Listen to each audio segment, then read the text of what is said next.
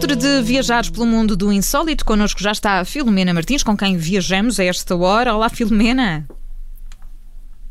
Olá. Bem-vinda, Ora, bem-vinda. viva. Bem?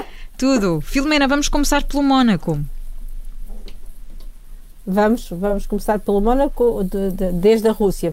Vamos eh, sair de, eh, Leningrado, agora São Petersburgo, e vamos para a Rússia, porque isto dos Pandora Papers é, é mesmo uma caixa de Pandora, digamos assim, porque além de todas as revelações que, que já se estão a conhecer sobre estes milionários e não só que têm contas escondidas offshore, ah, há assim outros podres que estão escondidos nestes documentos e um deles pode ser mesmo a confirmação da filha secreta de Putin, que o presidente russo nunca assumiu oficialmente e que, pelos vistos, vive luxuosamente no Mónaco. E, portanto, deixa-me É adivinhar. eh, Soube-se dessa que- filha secreta por um documento dessas offshore, é isso?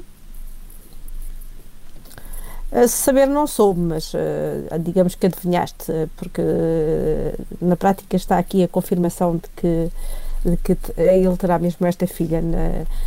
não, não, não, não um documento ligado diretamente a Putin, mas a dois dos seus mais diretos colaboradores. Ah, na verdade, as desconfianças ah, sempre foram muitas, mas sempre foram negadas pelo Kremlin. Ah, a mãe da filha secreta de Putin, de Putin será Svetlana, agora vou tentar dizer o Ai, boa sorte. Krivonji. Krivonodji. Que é Krivonogi, assim talvez, sim. Ela é. Muito bem. Krivonodji. Acho que é assim. É uma ex-empregada doméstica. Ela ficou rica de um dia para o outro, eh, depois de supostamente ter tido um romance com Putin nos anos 90 e ter tido um bebê. E logo depois passou a viver neste apartamento numa das melhores zonas do Mónaco com a filha. Estou assim, a ir, a ir muito depressa demais, assim. São muitos detalhes, mas vá, é acho que estás a eh, conseguir. Pronto, então a rapariga nasceu em 75, então na, em Leningrado, agora São Petersburgo, era filha de pais muito pobres e uma simples empregada doméstica na altura, mas no bairro onde ela morava, um bairro pobre, começou a falar-se que tinha então um namorado rico no governo da região. E, e ela de repente em 2000 come- começou a comprar ações de várias empresas assim de uma vez só. E até comprou ah, ações do Banco Róssia, ah, onde já tinha começado a trabalhar na altura. E logo em 2003, num negócio secreto, mudou-se para o tal apartamento, num condomínio junto ao casino, com piscina, vista para o Porto e tudo o que tinha direito no Mónaco. Este apartamento estava avaliado em 3,6 milhões de euros, que agora já deve valer mais. O que se sabe agora, pelos documentos do Pandora, foi que foi comprado por dois sócios do Putin. Ah, no ano passado tinha-se sabido, através de um jornal digital russo, ah, este romance do Putin com a Svetlana e que ambos tinham tido uma filha em comum. Ah, isto tudo antes dele ser primeiro-ministro ou presidente. Na altura o Kremlin negou imediatamente, mas de repente, apesar de, de- de tudo ser negado, o jornal foi considerado uma organização indesejável na Rússia e os jornalistas que fizeram a investigação, por acaso, apenas por mero acaso, estão proibidos de trabalhar na Rússia sob ameaça de prisão. Isto, obviamente não é nada verdade, mas eles, aconteceu isto tudo. Exato. A investigação, essa continua a partir do estrangeiro e, e mostrou ah, primeiro o registro da criança, onde ah, aparece como filha de Vladimir. Isto no caso russo não, tem- não, não prova nada, porque filha de Vladimir significa apenas isso, ah, que ela é filha de um Vladimir e no- na Rússia há muitos, há milhares de Vladimirs. Mas mostrou também que havia voos em que o Putin e a Svetlana viajaram lado a lado. Ainda ele trabalhava no FCB, o antecessor do KGB, e também na Câmara de São Petersburgo, de onde ela era, eh, onde ela morava, e citava fontes de que ambos eram amigos íntimos. Mas a maior prova, e isso aí é quase inegável, é a foto da miúda, que acaba de fazer 18 anos, porque ela é a cara chapada do Putin. Pois eh, tu enviaste-nos aqui uma fotografia de facto, meus. assim, é parecida, é parecida. Esta é da mãe, é da mãe. Esta, esta é assim. Mas pronto, filha é mesmo, mesmo igual ao pai. Ora bem. dizer, não sai à mãe. Filomena, vamos para outros voos, vamos até Washington. Vamos. Falar de gatinhos, que é sempre, é sempre bom uh, falar de gatinhos. Ah, ah, porque há quem diga até que o mundo se, se divide entre quem gosta de gatos e quem gosta de queijo, não é? Ah, mas ah, isto tudo porque há quem, que- há quem, quem acha os gatos mais frios, assim, mais independentes, que interagem menos com os donos. Ah, e o Craig é o nome deste gato, é exatamente o, o, o oposto, o exemplo oposto disto tudo, porque ele todos os dias acompanha a sua pequena dona, a Elizabeth, ao autocarro da escola e não sai ao pé dela até ela partir para a escola. Pronto, Eu, eu- é um eu gatinho- diria que isto é mais coisa de cão, não é? Mas pronto. Né, Pelos vistos, não. O, o, o Craig, não, não é.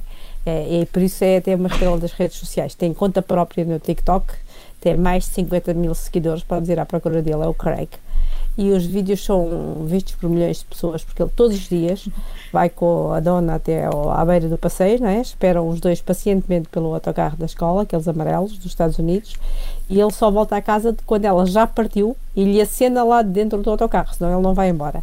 Antes disso, ela está ali a brincar um bocadinho com ele no relevado, mas se ela se desvia ou se esconde atrás de uma árvore, ela, ele vai, é, vai atrás dela, sempre a abanar a cauda e não a larga. Uh, isto tudo porque a família o resgatou de um refúgio onde esteve preso oito meses, sem sair lá da jaulinha onde eles ficam, e, e, ele assim quer retribuir à nova amiga e, portanto, protege-a sempre, todos os dias. Oh, João, os teus gatos fariam isto, não?